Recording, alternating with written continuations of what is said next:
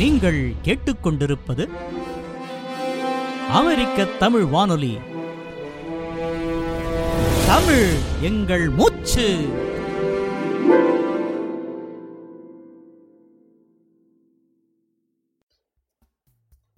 தமிழ் மனம் பரப்பிய குளிர்தென்றல் திருவிக்கா. வெள்ளையர் ஆட்சியில் தாழ்வுற்று வறுமை மிஞ்சி விடுதலை தவறி கெட்டு பாழ்பட்டு நின்றது நம் பாரதம். அத்தருணத்தில் மண் விடுதலை பெறுவதற்காக கண் உறக்கமின்றி உழைத்த உத்தமர்தாம் எத்தனை பேர்?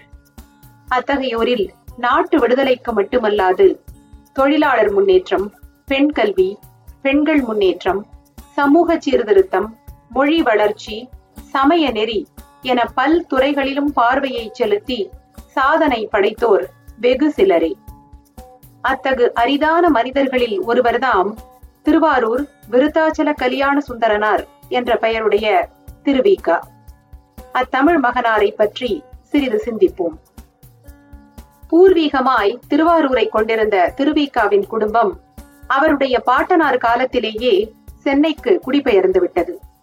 ஆயிரத்தி எண்ணூற்று எண்பத்தி மூன்றாம் ஆண்டு ஆகஸ்ட் இருபத்தி ஆறாம் நாள் சென்னைக்கு அருகிலுள்ள துள்ளம் எனும் கிராமத்தில் பிறந்தார் திருவிக்கா. குடும்பச் சூழல் காரணமாக பத்தாம் வகுப்புக்கு மேல் படிக்க வழியின்றி போனாலும் நாவன்மையில் சிறந்தவரும் தமிழ் வடமொழி ஆகிய இருமொழி புலமை செறிந்தவருமான யாழ்ப்பாணத்து கதிரைவேர் பிள்ளையிடமும் மகாவித்வான் தணிகாச்சல முதலியாரிடமும் தமிழ் கல்வியையும் வடமொழி கல்வியையும் சைவ சமய நூல்களையும் கசடர கற்றார் திருவிக்கா அத்தோடு வேதாந்தம் பிரம்மஞான தத்துவம் போன்றவற்றிலும் கூட புலமை பெற்றிருந்தார் அவர். சென்னை ஆயிரம் விளக்கு பகுதியில் உள்ள வெஸ்லியன் பள்ளியில் ஆசிரியராக பணியாற்றிய திருவிகா அதனைத் தொடர்ந்து வெஸ்லி கல்லூரியிலும் சில காலம் பணியாற்றி இருக்கிறார் வெள்ளையர் எதிர்ப்பு மிக தீவிரமாக இருந்த அக்காலகட்டத்தில் நாட்டு விடுதலையில் நாட்டம் கொண்டிருந்த திருவிக்காவால் ஆசிரியர் பணியில் ஆர்வம் காட்ட இயலவில்லை.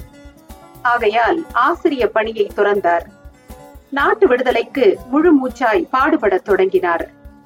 தேசபக்தன் திராவிடன் நவசக்தி போன்ற பல இதழ்களில் பணி செய்த அவர் தம் கனல் கக்கும் எழுத்துக்களால் இளைஞர்களிடத்து சுதந்திர தீயை மூட்டினார் விடுதலை வேட்கையை ஊட்டினார். அப்போது பத்திரிகைகளில் அவர் எழுதிய தலையங்கங்கள் மக்களிடத்து பெரும் வரவேற்பை பெற்றன. தம் எண்ணங்களை திறம்பட எழுத்தில் கொணர்வது எப்படி என்பதை அறிந்து கொள்ள இன்றைய பத்திரிகையாளர்களும் அவசியம் படிக்க வேண்டிய எழுத்துக்கள் திருவிக்கா உடையவை.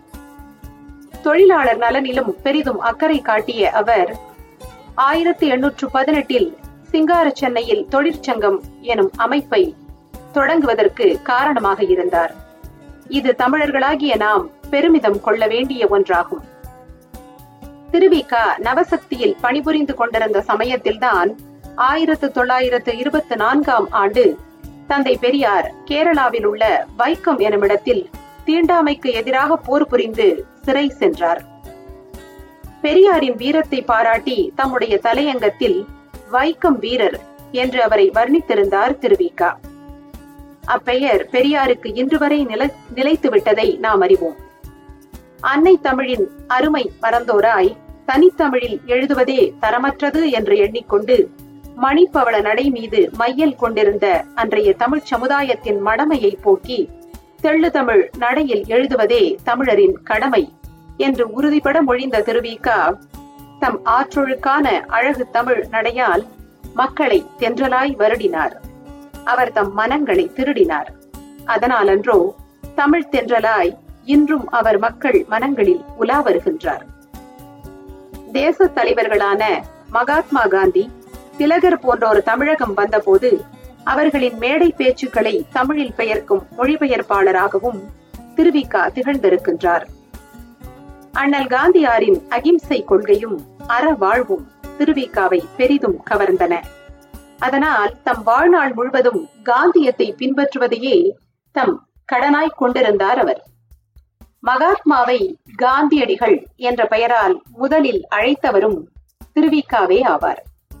அதற்கு அவர் தரும் விளக்கம் மனங்குளத்தக்கது அறநெறியில் நின்று உயர்ந்தோரே அடிகள் எனும் பெயருக்கு உரியோர். அவ்வகையில் இளங்கோவடிகள் கவுந்தியடிகள் அரவண அடிகள் போல தம் வாழ்வையே அற வாழ்வாக மாற்றிக்கொண்ட மாமனிதர் மகாத்மாவை நான் காந்தியடிகள் என அழைக்கிறேன் என்றார் அவர்.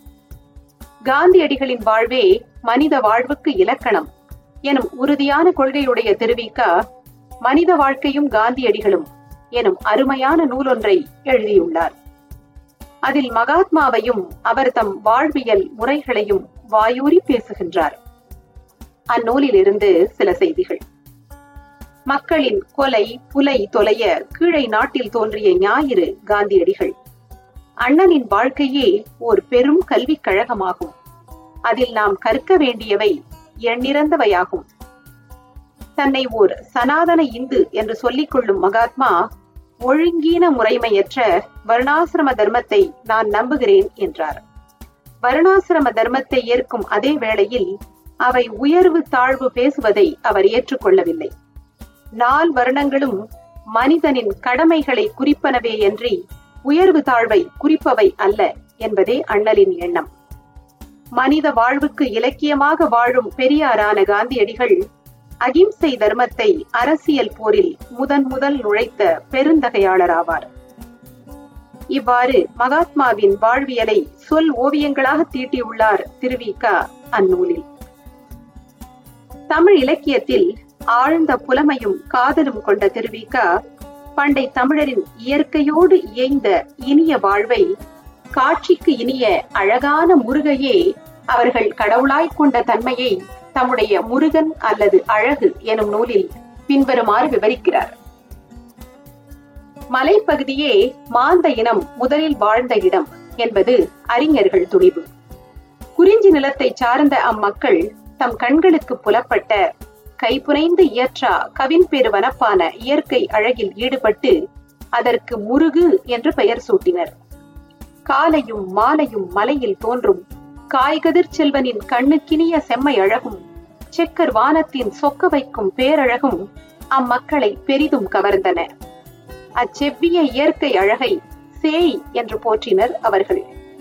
குன்றாத அழகும் குறையாத இளமையும் மாறாத மனமும் மறையாத கடவுள் தன்மையும் கொண்ட அந்த முருகையே செம்பொருளாக கருதி அவர்கள் வழிபட்டனர் என்று குறிப்பிடுகின்றார்.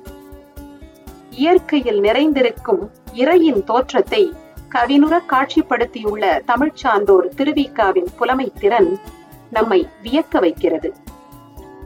சிறந்த மேடை பேச்சாளராகவும் திகழ்ந்தவர் திருவிக்கா. பெண்களின் முன்னேற்றத்திற்காகவும் பெண் கல்விக்காகவும் உண்மையாய் உழைத்தவர் அவர்.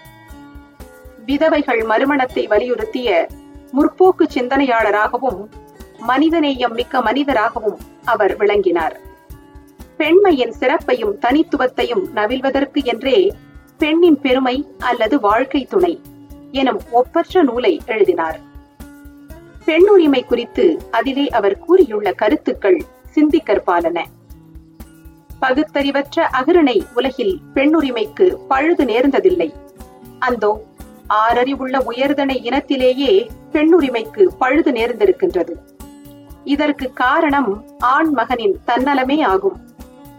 ஆண்மகன் பெண்மகளை தனக்குரிய காம பொருளாகவும் பணியாளாகவும் கொண்ட நாள் முதல் அவள் தன் உரிமையை இழக்கலானாள். ஆனால் ஒரு நாட்டின் நாகரிகம் என்பது அந்நாட்டு பெண்கள் நிலையை பொறுத்தே என்றோ அமைகின்றது. பெண்கள் எவ்வித கட்டுப்பாடும் இடுக்கணும் இன்றி எங்கே தம் பிறப்புரிமையை நுகர்கின்றனரோ அங்குள்ள ஆண் மக்களே நாகரிக நுட்பம் உணர்ந்தோராவர். அந்நாடே நாகரிகம் பெற்றதாகும் என்று முழங்குகின்றார்.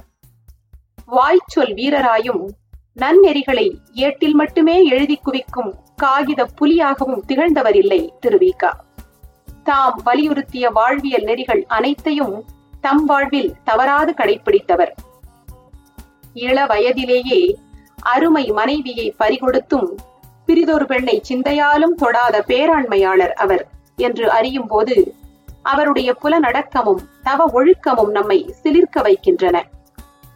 பல்துறை புலமையும் அண்ணல் காந்தியை போன்ற எளிமையும் சொல்லும் செயலும் ஒன்றேயான நேர்மையும் பெண்களை தெய்வமாய் போற்றும் நீர்மையும் கொண்ட அரிதினும் அரிதான மாமனிதர் தமிழ்த்தென்றல் திருவிக்கா இம்மனிதருள் மாணிக்கத்தை பற்றி நூல் எழுதியுள்ள பேராசிரியர் மாராப்போ குருசாமி அவர்கள் படிப்பால் இமயம் பண்பால் குளிர் தென்றல் பணியால் நாவுக்கரசர் சுருங்கச் சொல்லின் தமிழகம் கண்ட ஓர் காந்தி இவர் என்று திருவிக்காவை பற்றி வியந்து பேசுவது உண்மை வெறும் புகழ்ச்சி இல்லை.